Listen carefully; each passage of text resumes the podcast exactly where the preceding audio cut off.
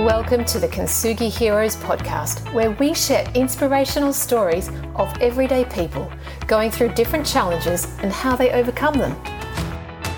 Please be aware that the story you're about to hear may have moments of deeply felt emotions and personal experiences. If anything you hear has a triggering effect, please reach out to someone who can help keep you safe. If you love this conversation, please like and share it with your friends so we can continue to share more inspiration and hope to as many people as possible. Now, listen up for our next hero's story.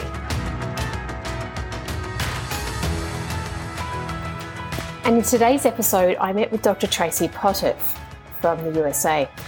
Traci has such a different and interesting story, and it's one that talks about health, really, uh, but there's a trauma involved in illness. You know, when we have an illness that's unexplained, when people won't listen to us, when they don't under, want to understand, they don't validate us, and we're feeling like the world's against us or that we've just got nowhere to go, nowhere to turn. And Traci went through all of that. I know that there are a lot of people that suffer from bad health and unexplained illness, and I know that they're going to feel very comforted by Traci's story she is a beautiful human. She's she's very educated, and she speaks uh, quite quickly. Yet there's a lot in there, so we we managed to fit a lot into 45 minutes. It's a wonderful conversation. Uh, it really brings back the power of oneself and how you've got to believe in yourself, and there always is an answer. Traci proved that in her journey. So, yeah, sit back, enjoy this conversation with Dr. Traci Potterf. Well, here we are. It's another episode. I'm here with Dr. Traci Potter. Have I pronounced that correct, Traci? Yes, you did. Good job. Some people oh, spit when they say my name. They're like, Potter. I'm glad I didn't. You did not. Ah, thank you. I'm, I'm pleased. I passed. Yeah. I passed yeah. the test. Really good. Cool.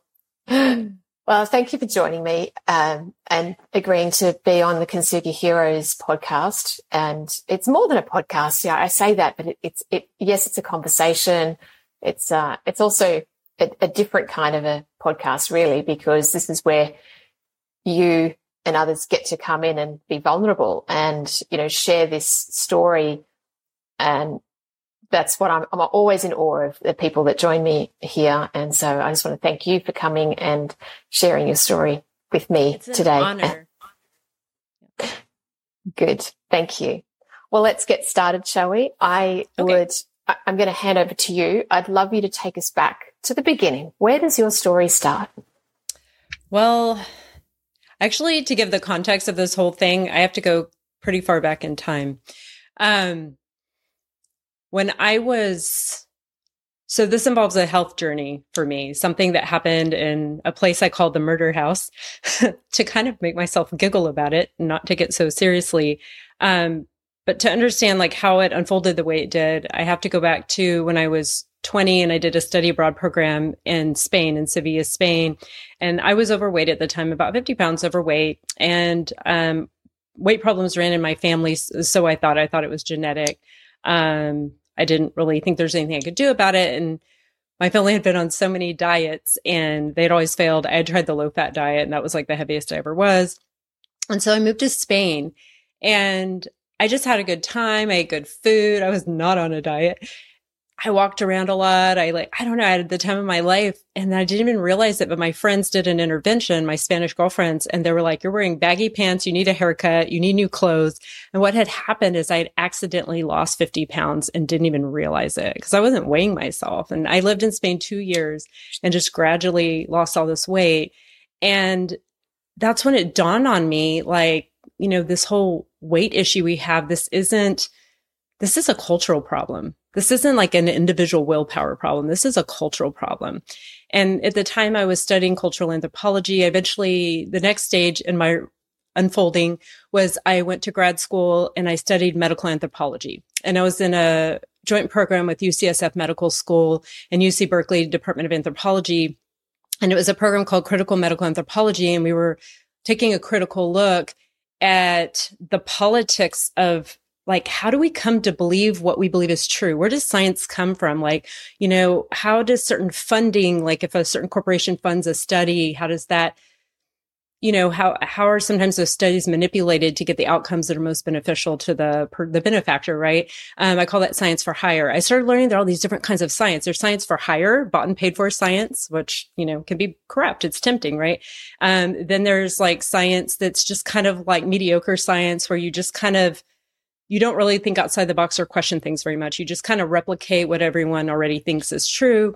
And you just kind of go do your job and go home, you know. And then there's what I think a lot of people call true science, which where you're willing to question anything and whatever your re- research reveals, you're willing to accept it, even if it completely overturns your pre-existing beliefs about the world, right?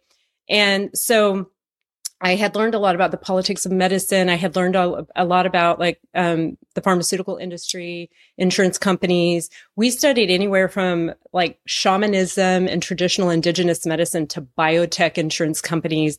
Like we studied, and my whole world was like opened up. My dad was a doctor. I grew up in the medical field, like around, surrounded by the medical field. I grew up that anything natural, holistic was a bunch of woo woo, and it wasn't scientific. And you know, and and so like I, this was just really eye opening and one of the things that was fascinating to me was that we were look really studying a lot about like I was fascinated with indigenous populations, people who had a more ancestral lifestyle. And I was seeing how as they became industrialized, as they started eating processed food or drinking soda or taking pharmaceuticals or taking antibiotics or, you know, all these, you know, just eating, yeah, being more stressed out, whatever the thing is, they started developing all the same diseases that we had. Like they didn't have those diseases. And then they started developing them.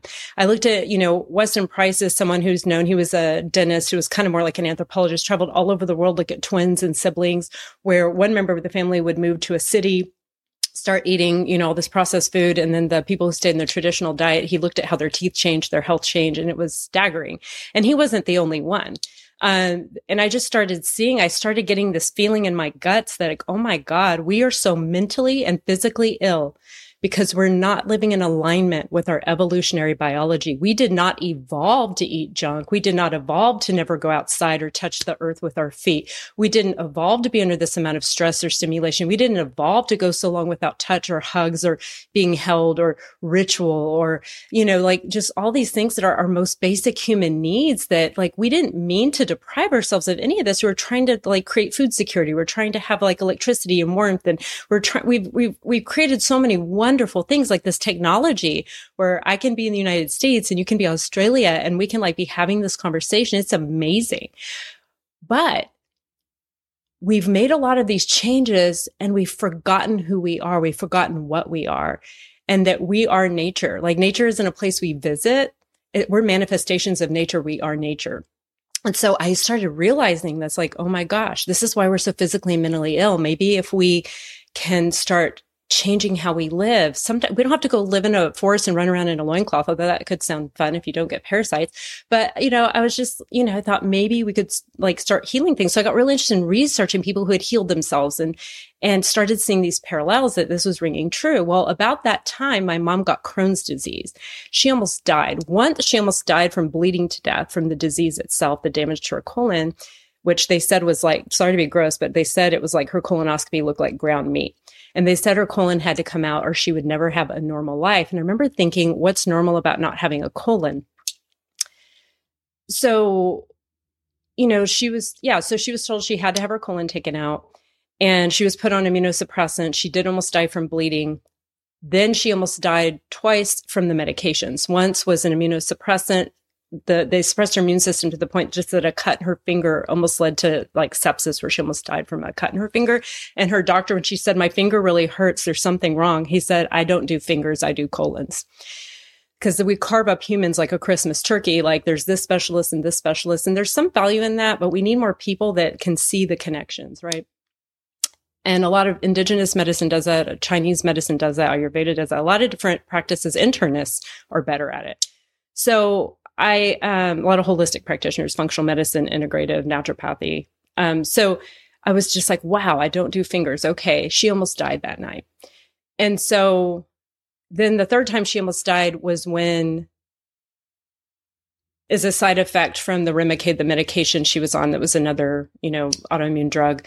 And that one of the known side effects is it can cause something called interstitial pneumonitis or interstitial lung disease, where basically the, the little air sacs of your lungs start hardening and they they don't expand and contract anymore and you gradually suffocate and you die of a heart attack as you struggle to breathe slowly over time. Well, that was at least the prognosis back then. It's really improved a lot for those patients now. So don't freak out if you have that because it doesn't have to be your outcome because there's a lot you can do for it. But anyway, that's another topic.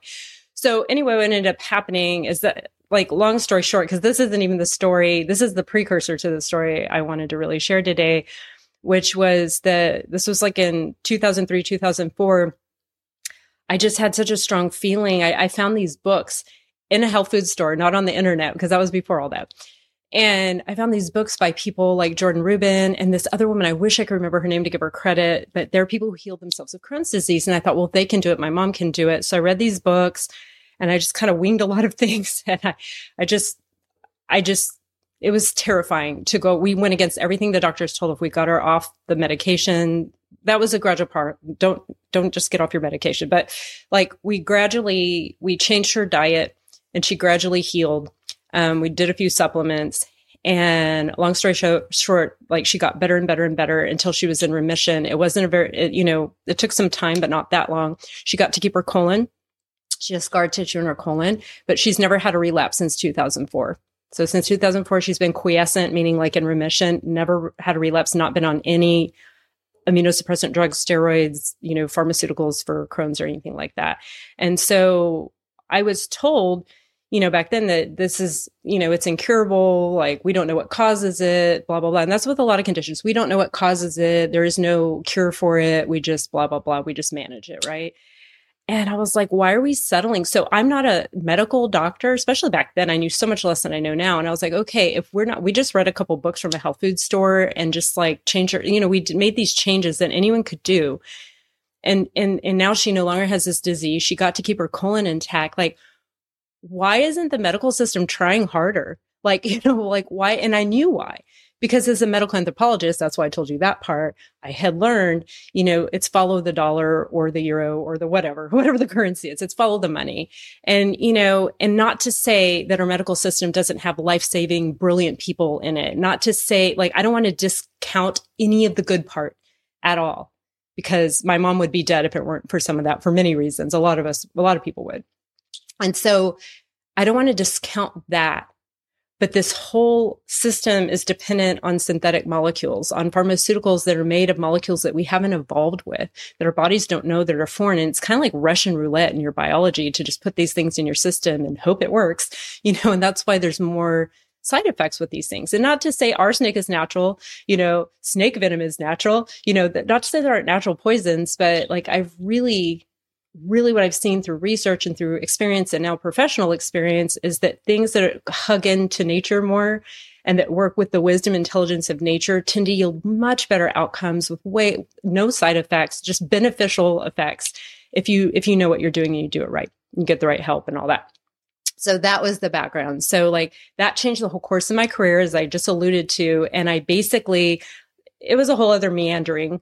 But what ended up happening is I ended up going from an intention to be a research scientist and university professor to working in functional medicine, becoming a functional medicine expert. Now, functional medicine, for those of you who don't know, it's an it's a movement of doctors and scientists who are trying to capture the best of Western medicine, integrative medicine. It's science based. It's all evidence based like how can we address the root causes of illness the underlying cause? So like if you're standing on a tack do you take painkillers or do you pull the tack out of your foot right? So that's like the classic functional medicine example you guys may have heard before if you've heard of functional medicine. So which makes more sense right so that became my path. That became what, what I did. I ended up having amazing mentors, doing amazing trainings. I've learned so much about the human body, its capacity to heal. I started a company called Inner Genius Health and the genius is the genius of nature, but it's, we are nature. So it's the genius that resides in all of us in our cells, our microbes, our DNA. We, we have this innate intelligence that wants to heal, that wants to come back home to itself when we allow for it, when we, you know, but sometimes our, our, our, our habits, our thoughts, our, our beliefs or conceptions really get in the way. And what I find the biggest barrier to so many people's healing isn't what you would think, isn't access to information or money, which can be a big issue. it's it's thought. It's like it's too hard or too expensive or i'm not worth it or i don't want to change. I want a magic pill. I don't want to i don't want to it's too much effort. I'm not going to enjoy life if i have to give this thing up. These are all false. Like none of this is real because like when you heal what it takes to heal yourself is like the most pleasurable thing. It feels so good. It's fun. Like you have more joy more fun more pleasure. So i developed this thing i call healthy hedonism which is like healing yourself using pleasure using things that feel good because nature designed us to feel good when we're in alignment with what works with us and to feel bad when you know when we're hurting ourselves. Now some things feel good in the moment but then they make you feel terrible later, you know, so we got to watch out for those things. Those are the tricky ones. So finding, upgrading your pleasures to things that feel good now, but also make you feel good later, not things that feel good now and then make you feel like crap later. So that's another sidebar. So here I am. I'm like, I've got it all figured out. I was like meditating. Like back then, I was meditating like two hours a day, eating really clean, getting lots of sleep, like, you know, like working on myself, healing my trauma, like going to yoga, going to fitness classes, dancing, hiking. I live in Hawaii. I live in Hawaii, like spending all this time outdoors. I was doing all the things. But I'm starting to, I'm like getting sicker and sicker. I'm starting to notice I'm reacting to foods. I'm starting to like just for a while, it was like a few years of all these weird food sensitivities and like, I don't know, just like, I don't know, just feeling weird and having anxiety, but not for really a reason. Although your mind can always think of a reason to justify anxiety. But like, I just, something was wrong. And I started noticing my, my, my clients are like, they're getting these amazing results. My clients, I was like, my clients are healthier than I am. And I started having imposter syndrome. I started to feel embarrassed and ashamed. Like, like what is going on? And at some point, I kind of became aware of toxic mold through some clients who literally almost died from it. I live in Hawaii. There's a lot of toxic mold. Um, anywhere near the ocean that's humid, like that's something to watch out for in your house. Um, so I kind of, you know, did pay some attention to that, but something else was wrong. And I had this gut feeling there's something in my house and I don't know what it is. I'm like, is it EMFs? Is it like I'm like, what is it? And I feel kind of embarrassed because it was so obvious I couldn't see it.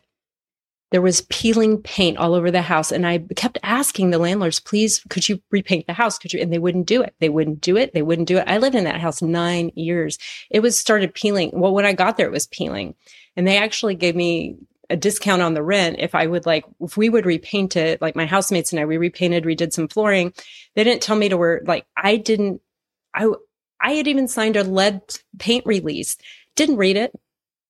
I had signed many of those. I didn't read it.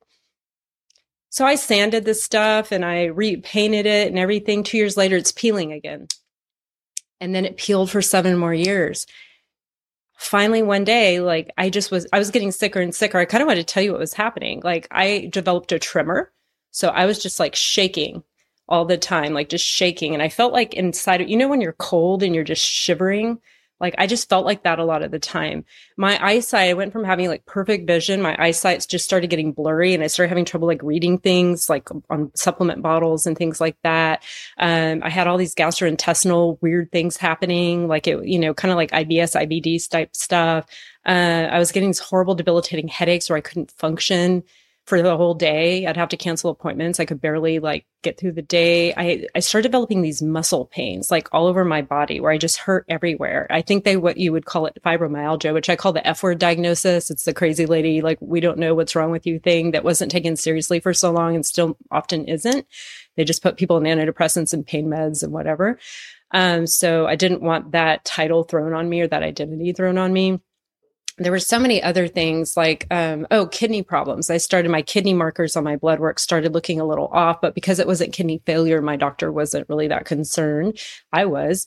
Um, i was having low back pain. I had bladder pain like interstitial cystitis. Like i had pelvic floor pain. I had like vaginal pain. I had like i just started hurting everywhere like every body system. I started having um, orthostatic hypotension which is where when you bend over you stand up and you get like you know, really dizzy and lightheaded. But this is where I would have chest pains where I couldn't even breathe. And it was like, I felt like I was having a heart attack. And if I hadn't known what it was, I would have gone to the ER thinking I was having a heart attack. Um, I don't know. Oh, I had open sores like all over, like all over my skin, my back. Like I was itching. I was clawing myself at night. I couldn't sleep because of the itching. I had insomnia. I had tinnitus, this loud ringing in my ears. Um, not to mention the anxiety. Did I mention the anxiety? I'd wake up in the morning like, like with this total panic. Um, and I know this is a long list. My my lungs burned. I had like respiratory things. Like I just go on and on and on and on. Oh, I had these shooting pains, paresthesia, which is like numbness and tingling in your limbs. I had pin and, pins and needles. It felt like someone was just like this electrocuting me with ice picks in the bottoms of my feet. Um, this stuff is neurological. Something was poisoning my nervous system and it was affecting my internal organs. And not to mention accelerating my aging process, menstrual irregularities, like my skin was drying, I was losing collagen, like like I was I felt like I was aging at turbo speed. And then when I would go to doctors and ask for help, they would say, "Oh, it's just your age because you're over 45." So it's just your age. You know, that's just you getting old. And I'm like, what? And that was something I'm already like, I have this whole thing about aging. Like I call it the myths of aging. I like to give a talk on the myths of aging. This myth that aging is supposed to be this painful, debilitating, horrible process. It's more like inflammation, inflammaging. I was like, there's, I have inflammation. There's something is poisoning me. And I don't know why I couldn't see it. It's kind of embarrassing given my profession. But like one day I was meditating and I just like, after my meditation, it just dawned on me go look up the symptoms of adult lead poisoning. So I did, and it like matched. I ran, I got a lead test kit, came home everywhere. It was lead. My ceilings were peeling. I realized it's been, this paint has been crumbling into dust and the dust in my house, I'm breathing lead dust. It was peeling in my cabinets in my kitchen. They hadn't ever updated the cabinets. And so I was drinking and eating off dishes we all were. And it's interesting because I look back, I had a housemate who developed Parkinson's. He lived there many years. Um, other people who lived there a couple years, um, developed other mental health crises and like just all kinds of stuff. There was just some weird stuff. And I remember thinking, like, is this house haunted? like, like what's going on? Like, you know, what's happening? You know, that's why I jokingly call it the murder house because like you know, no one actually has died yet, but like it was like someone said it's like your house is trying to kill you, you know. So, but it was really the toxic chemicals. And then I went ahead and tested for mold and there was were high mold levels, which there kind of are in almost every house in Hawaii unless you have like dehumidifiers and AC and stuff. So you know, so and what I learned is like mold makes you sensitive to lead, lead makes you sensitive. So they hypersensitize you. They both are nerve, they, they're both poison your nervous system and damage your immune system. They sensitize you to each other. But it's interesting because I had experienced mold before and I knew what that felt like by itself. But the mold with the lead, that was this whole other level of terrifying. And what happened not only was my body falling apart, like what does it feel like emotionally when suddenly you can't, it hurts to walk, it hurts to get out of bed, you have no energy. By the way, the fatigue, like just keeping my eyes open, I had severe, like if, if I wanted Western diagnosis, I'd have IBS, IBD, chronic fatigue, anxiety disorder, depressive disorder. Like they would just carve me up and put all these labels on me that this is what's wrong with you. And and, and give me all these like medications. Here's some antidepressants and here's some like, you know, Xanax and here's some, you know, like Asacol for the inflammation in your gut, which is like Tylenol for your gut. And then here's like, you know, they would have just thrown a lot of stuff at me. And the thing is in Hawaii, there's not a, there's a state toxicologist, but she's not a clinician. There's not a single doctor trained in environmental illness in Hawaii, even though there's mold everywhere and there's lead paint everywhere. And now we just had this issue with Red Hill where the military base like contaminated the like people's water with jet fuel. These people are so sick and the, the military is just saying, Oh, that's not a big deal. We don't anticipate you'll have any serious health problems. Oh, it's not like they're not getting help. These people are just, they're so sick and they're not getting help. And so it made me really aware of this issue. And I have to say, like, like I can tell you like all the symptoms and whatever, it was terrifying. I felt like I was dying and I kept going to people asking for help and no one, they either, I got the blank stares. Like I think people wanted to help. They didn't have any tools to help. It wasn't even their fault. In medical training, I have friends and colleagues. I work and then like with doctors and all the time. And they just were like, we don't have any training on this. Like in medical, you get a barely a mention of lead poisoning in your medical training. Like they don't get trained on, you know, on mold toxicity. They don't get trained on nutrition. They don't get trained on any of this stuff. It's not their fault. They pay all this money. They, they kill themselves to get this degree that doesn't give them a toolbox to help people with so many chronic illnesses and immune disorders or whatever. They, they're, it's not fair. They're not given good tools, you know? So, um, so when I finally realized what was wrong, on one hand, I was like relieved because I was like, okay, now I have an explanation of, of like what was wrong. So now I'm going to fix this. Like, and because I work in functional medicine, I have tools. But you know what? When it's your sickness, trying to be your own case manager, that's hard. It's like being inside a jar trying to read the label. Like, it's hard. And I went from person to person just begging for help. And so many people. And what's interesting is when you're in that kind of level of nervous system poisoning or whatever, you seem crazy. You do. Like you seem like, oh my God, like you're fearful, you're scared, you're crying a lot, you're like, you're shaking, and it freaks people out. And so what do they want to do? They want to push you away. They want to treat you like you're crazy, send you to psych, you know? And how that feels, that was awful. That was horrible. Like to feel so desperate for help. I felt like I was drowning and just saying, someone please help. And no one helped me, you know? And finally, you know, I was able to, you know, find a, a naturopath who is compassionate and helpful and smart and really abreast of cutting edge information and like really ahead of the curve and like innovative and helpful and compassionate and who would listen and who would give me a hug even during COVID, you know, and she really, you know, helped me like just kind of process like order of operations and things like that. But a lot of my answers also came from within. And I'm a deeply spiritual person. Like I love meditation. I love, I feel like just my own personal belief is that, you know, there's a consciousness that unites all of existence that we can tap into through meditation. There's like this intelligence that makes the flowers bloom and the, the bees buzz and, you know, like that makes the miracle of nature of all the planets spin in their orbit, you know, and that we are part of that and we can tap into that and I've gotten so many answers that way. And that's how I thought you would think it wouldn't have taken me that long to figure out that all this peeling paint could make me sick. Cause people would say, Oh, well, just, just don't pick at it and just don't put it in your mouth. And this is really a problem for babies and toddlers. And I found out like I, I, I contacted in Hawaii, the, um, Department of Health, you know, to ask for help, to make sure that they followed up with my, cause my landlords ghosted me. They basically gave me just uh, three weeks to move out. Once I reported the lead, they were angry at me they gaslit me. They made it sound like I did something wrong by like discovering the lead. They told me I had to move out in three weeks notice during a housing shortage during the pandemic. Like tens of thousands, like so many people moved from California and other states to Hawaii during the pandemic. There's a housing shortage. So even if you had money and perfect credit, it was still hard to get a place to live. And so I had nowhere to live for eight months. So I was sick, terrified, and and and like didn't even have a place to live. I was like living on people's like like people would just let me like thank God for my friends. Like in 8 months I never didn't have a place to sleep because I have such amazing beautiful friends and I'd be 2 weeks here. One friend let me live with her. She had like 20 18-year-old sons, her and her husband in a 3-bedroom house and they let me live there for 6 weeks.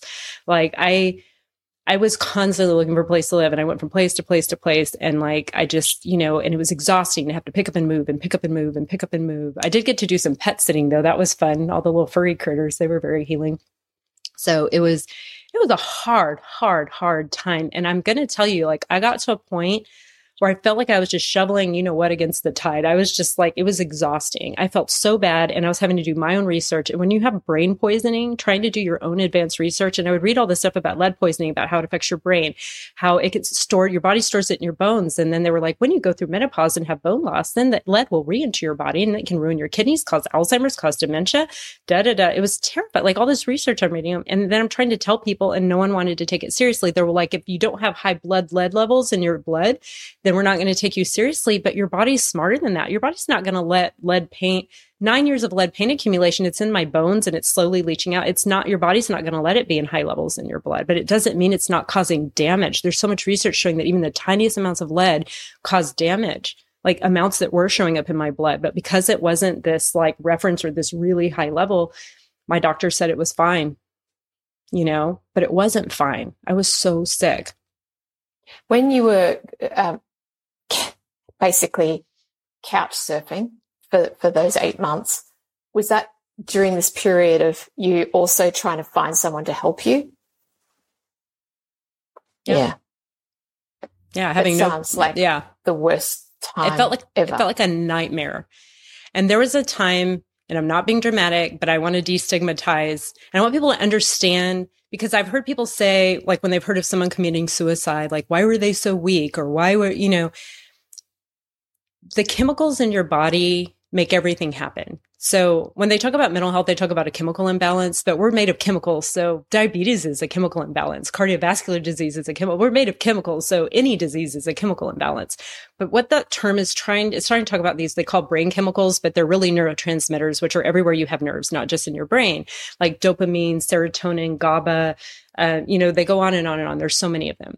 I think we've heard a lot about dopamine and serotonin because dopamine I call it hopamine. It like, it gives its motivation, the sense of reward, something positive in the future, something to look forward to, like the sense that life is worth living, pleasure seeking, whatever. And, and serotonin is more a sense of well-being with what is now, like, you know, perfect sunset or hug from someone, like a sense of well-being in the moment. Dopamine is like that pursuit. I feel like I didn't have either one of those like, I mean, I just felt I couldn't have a positive thought. If I think about my nephew I love so much, I would think about what if something happened to him. If I tried to think about like anything, my brain was so poisoned that if I tried to have any thought about the future or anything positive, all I could access was like doom and gloom. Like it felt horrible. Now I have an intellectual understanding of biochemistry and of the brain. And one of my niches, like I, I work in is helping people with like chronic anxiety and mental health issues and how it's tied to chronic illness or whatever. Since actually, that's kind of a spoiler, but that's kind of where this went. But um, I know that we see the world, our perception of reality is through this like lens of a belief of biochemistry, right? So I knew I was looking through a lens of, of a suicidal person. I, I wanted to, I just felt like I was dying. It felt hopeless. I kept turning closed door, closed door. I found this guy who specialized in lead poisoning and he had this bone scan he could do. And I thought maybe, oh, by the way, this ruined me financially. It cost me so much money, like all that out of pocket medical stuff, because I had to do everything functional. Everything was out of pocket. I also had to get rid of stuff, buy new stuff. But when I eventually got a house, like I, a place to live, you know, got, you know, I, it, it, it was so expensive, you know, um, not all. It was because of having to get rid of my possessions and you know buy new things and like anyway it was it was very complicated having to travel for care because i couldn't get care there and all this stuff. So you know it was it was a horrendous financial impact. It also impacted my ability to make money. Like i couldn't work when i was that sick. I could barely see clients. I had a very light client load because i couldn't work. So i lost tons of income and um you know blah blah blah.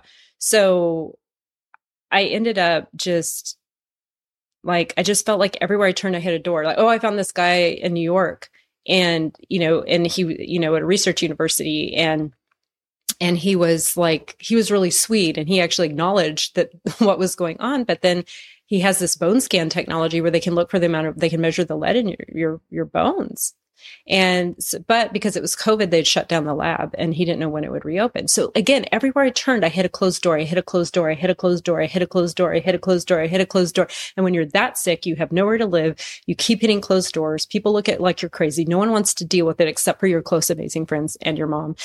Then it's like it just felt like it would be easier to die. Like, and also I'm losing my ability to see. I'm losing my ability to like ex. Oh, I couldn't exercise. I had exercise intolerance. If I would do just a gentle yoga class, I would have so much pain the next day that I couldn't get out. I couldn't move. Like I could barely walk. So over the tiniest amount of effort, I could go on a gentle stroll and just know I'd be very sore the next day. I felt like I'd done some like CrossFit workout, you know. So I just like yeah i reached rock bottom. I just felt like just in terms of my neurotransmitters the chemicals in my brain like i couldn't see hope. I couldn't see a way out. Like it just felt like the world was closing in on me. And it just and i remember i'm not actually going to say this because i don't want to spread the idea but there was a certain like gentle way i thought i could do it to like just leave my body and like whatever.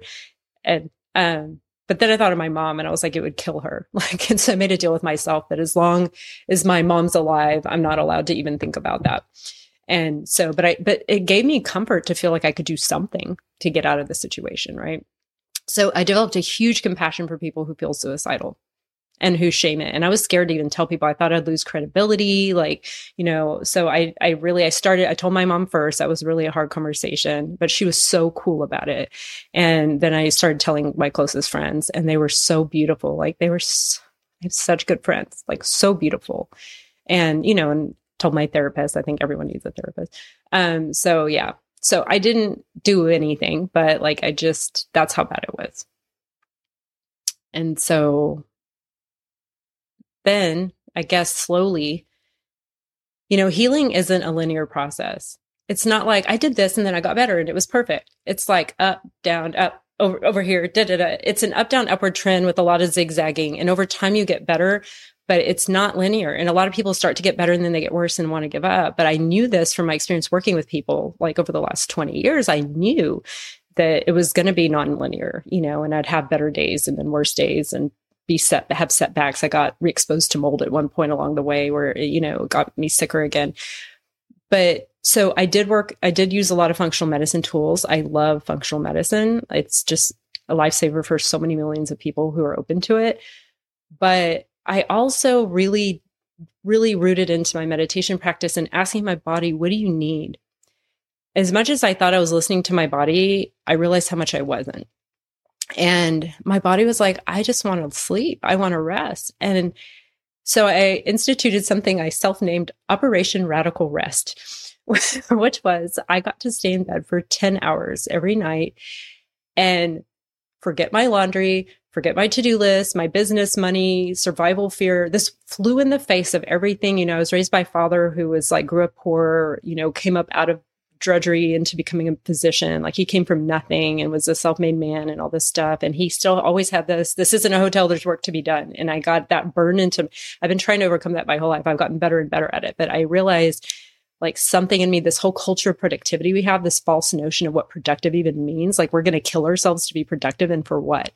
you know? And so I was like, okay, this flies in the face of our culture, of my upbringing, of everything to let myself, let productivity, work, money, all that go fall by the wayside and just sleep a lot.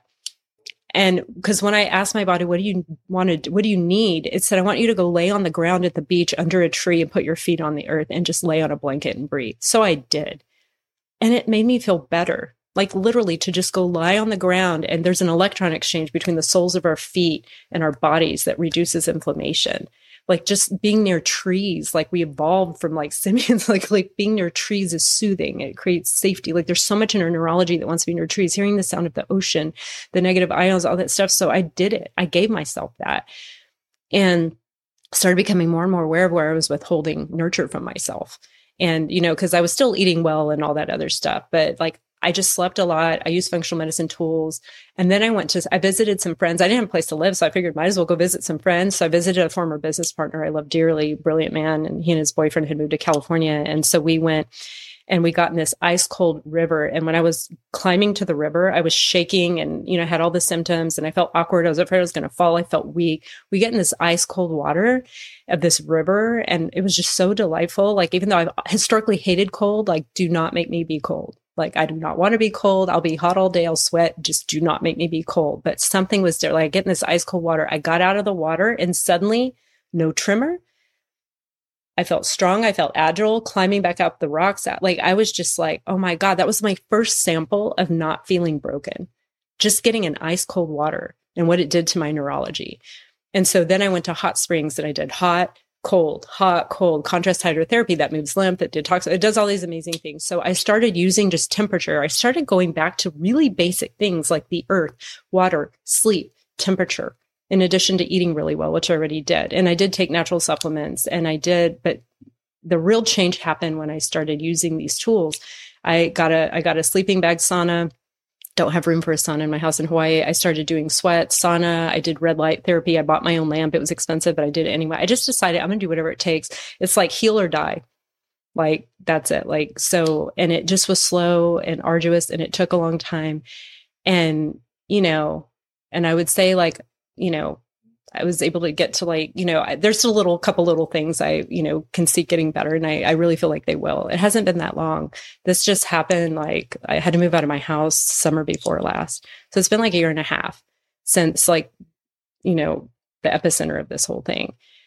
So, um, yeah. And so like as of August, um, or at the end of November now, and as of August, I went to Guatemala, which I the thought that I could even go to another country, like, you know, like especially the way I like to eat and whatever, like it was very intimidating. But I something told me like you need to go have another experience. You need to break out of this whole patient role or whatever and go on an adventure and have fun. So go to Guatemala.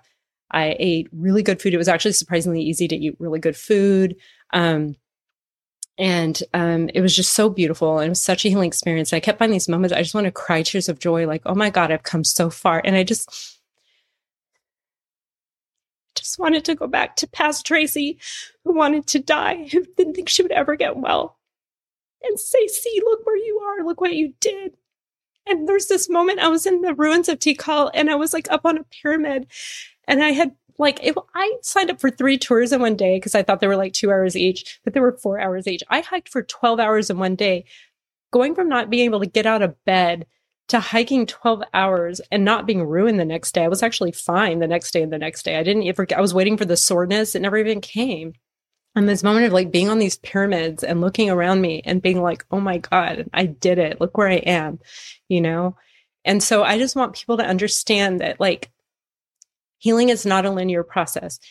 You sometimes you people like whether they want to help the, the people probably do want to help you, they may not have the tools to help you. It's messy and you have to get out of your comfort zone. And I have like three, I don't know if there's anything else you want to ask, but like I have like three takeaways that I would like to share with people. Um, one is you have to be unwilling to settle for less than the best possible outcome. So if someone says, Oh, you are now a diabetic, this is your identity. No, you're not a diabetic. You're a human being and your body needs nurture. You know, don't settle for less than the optimal outcome. And I tell you, the best possible outcome is always better than what the mainstream tells you is possible because they're going off the average person who's thinking the mainstream thoughts. They're not going off of the infinite possibilities of the genius of nature, of like the intelligence of all of existence. So hold a vision of the life you want and not what you're afraid will happen. It's okay to visit what I'm afraid will happen, but keep holding on to the reality you want to create. I did that in my meditations a lot. I just did mental rehearsals of the reality I wanted to live. Secondly, be willing to do your part. So don't think doctors can't heal you. You heal you. Like doctors can help keep you alive. They can give you diagnostics. They can help support you, whether they're holistic or mainstream or whatever. And you can now, I help people navigate that. But like, you know, but it's your job like your body, your cells want to heal, but that means you have to think outside the box. That means you need to get support from people who know what they're doing and have like walked that path before, people who have training in this. And it may not be your wonderful, intelligent, well meaning family doctor that you've known forever. That may not be the person with the best toolbox. There are people who work, like I work internationally, I work long distance. Like there are people all over the world that have been through things like this who've garnered these tool sets where they can help you get help from someone who can get you exceptional outcomes, not just like lackluster run of the mill settling for less outcomes. And take total personal responsibility don't be a victim. Like I felt like such a victim. I'm, I still have anger. I'm going to be honest. I'm still angry at the people who neglected me in that house and then kicked me out and then ghosted me and took no responsibility, didn't offer to help, didn't check on me, didn't experience. They were so worried about litigation that they didn't, you know, they didn't, they, after nine years of being their tenant, I was just dead to them. That wasn't fair. That wasn't right. What they did wasn't right. But I still had to heal myself. I had to pull myself out of that financial and biological mess and emotional mess. So you know, when we take radical personal responsibility for a situation, that means we have to reprogram our limiting beliefs. We have to reprogram our, our habits. We have to make changes. And a lot of people are scared to make changes because it's overwhelming. That's why you, it's good to have guides and support. That's why that's so important. I feel even more committed than ever to what I do for a living because going through that like not that I didn't have empathy for my clients before, and not that I hadn't had health struggles before because I had, but my gosh, my level of empathy and ability to relate to my clients and help them and emotionally support them has like exploded. The level of complexity of cases I can handle has exploded. I've learned so much because I did learn a lot of science. I did learn how to like really complex ways to detoxify. I learned about how to modulate the immune system and the immune system response and like things that are going to help people with autoimmunity, things that are going to help people with mental illness, things that are going to help people with environmental poisoning. Like I learned so much, like just more levels of how to heal the gut. Like, so um, but when we take personal responsibility and instead of just wanting a magic pill, we're willing to make changes and think outside the box, then it's actually a fun process. Not to say what I went through was always fun, but like like eating really nurturing food is delicious and it feels good. Like like doing things like laying laying at the beach and like putting your feet on the earth, that actually feels good. Like learning to breathe ways that bring pleasure and feel good. Like there's so many things you can heal yourself that actually bring pleasure. And they're often the pleasures hiding around hidden corners, like not places we would think to look. So it can feel good and be a quite exhilarating process. Also, there's an exhilaration to overcoming and to being empowered and to learning that you're so, you're not limited the way we're taught we are. We're not limited. It's all in here. And most importantly, we have to live in a way that works with, not against the intelligence of nature, because that is what we are. It's where we come from and it's it's what rules all of existence. So like you have a genius, you have an intelligence in you. And maybe you're only opening a few of the doors in this house inside of you. Like like and sometimes illness is an excuse to blow open all the doors and the walls and really expand and really discover what's inside of you that you didn't even know was in you, that you didn't know you were capable of and and so in that way i see these horrible illnesses they it's horrible it's horrible and it's not fair and it's it, it's painful. And i'm so sorry for all of you who've been through stuff like this yourselves. I'm so sorry for your pain. But man there is such potential for beauty and growth and magic. And i haven't even told you all the internal magic like all the shifts that have happened inside of me like the things I've been experiencing in my life that make me feel like I love that album title, Magical Mystery Tour. Like I feel like life has become like there are challenges and I have bad days and I'm not perfect and I do things that I'm like, oh, that wasn't a great idea. Like I'm not trying to be like, I'm so perfect and I know everything because no, I'm a real human like all of us, right? But like just what like what the deepening of my meditation my connection to all of existence my ability to see how much power i have over my own life and and to help and support others it's exhilarating and it's beautiful.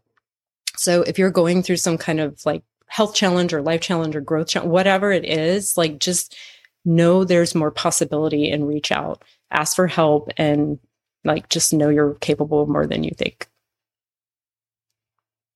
that's beautiful, Traci. Um, you answered the question that I was going to ask at the end so perfectly, actually. So it's so completely. And I, there's only one thing. Well, there's a couple of little things I just want to ask you, if that's okay. Absolutely. Uh, do you do you see that you're still on the healing journey, or do you feel like you've reached the, you know, you've climbed that mountain to to get over that lead poisoning?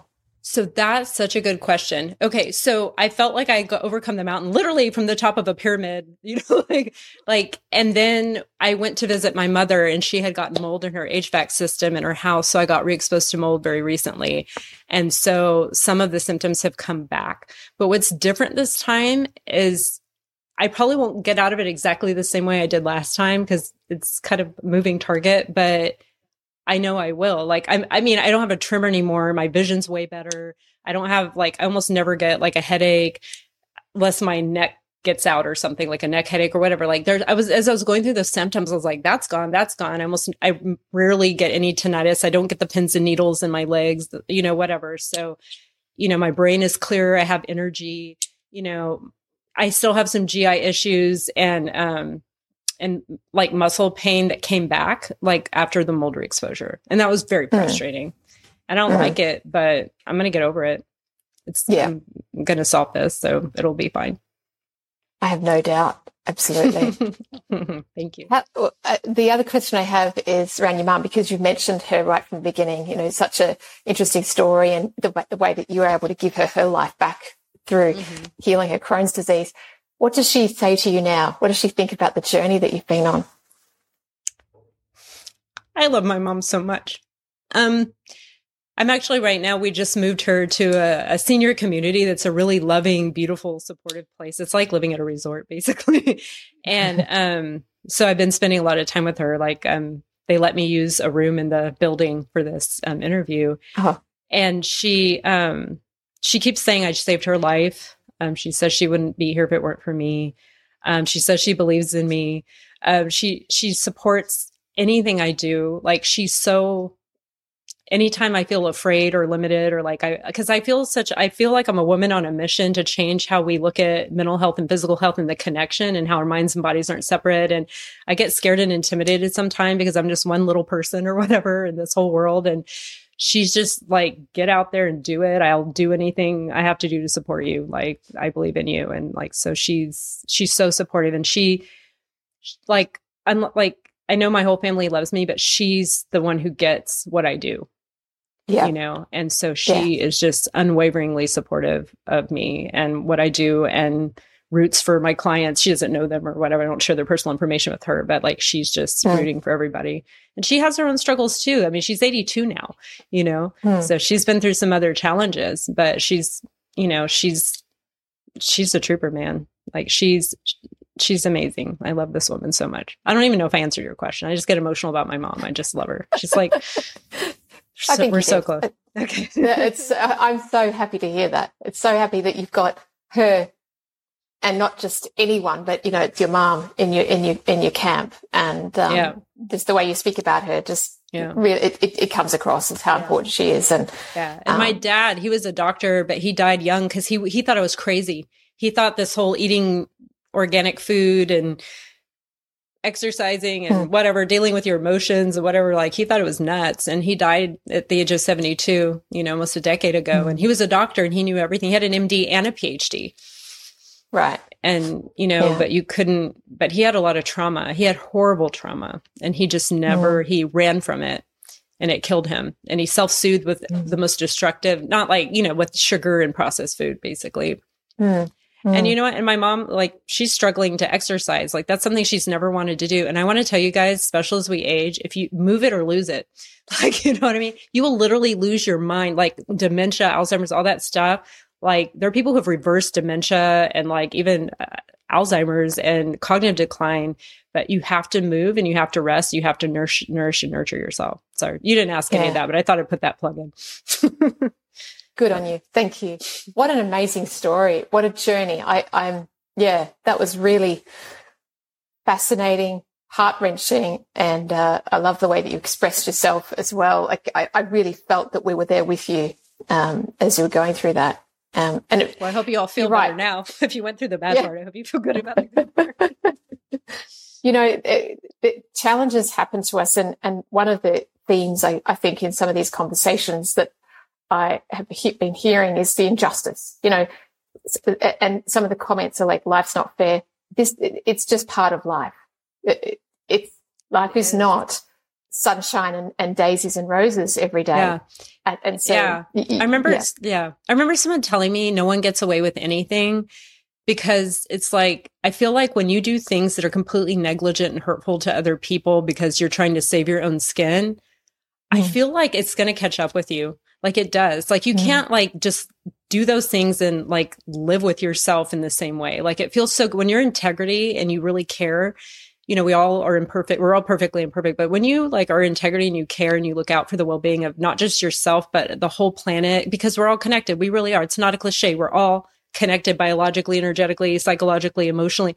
Like, so when you don't look out for the whole, like, not that you're responsible for the whole, but like when, when I make a decision that I'm voting on the world I want to create and like I want to make a mm. better life, I, I buy a product that paid the employees well and, and was sustainable and regenerative and didn't hurt the planet, but it's also going to help me. What I've, what I've really, one of my overarching takeaways from everything I've learned and watching people heal over the last 20 years. I mean, I watched people who are supposed to, like, there's a woman, she's supposed to have a heart transplant, didn't need it anymore. Like, had person was, you know, mm-hmm. had a, a bowel resection after cancer and she was told she'd have diarrhea the rest of her life and never be able to work again. And within a week, she was pooping solid after five or six years of diarrhea and wearing a diaper.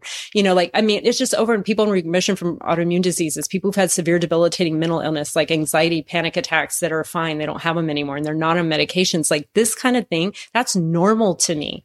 That's my reality. That's what's possible and and like we have to understand that what when we make do what we need to do to heal ourselves is what's going to heal the earth and our culture. And what we do to heal the earth and our culture will heal us individually. Mm-hmm.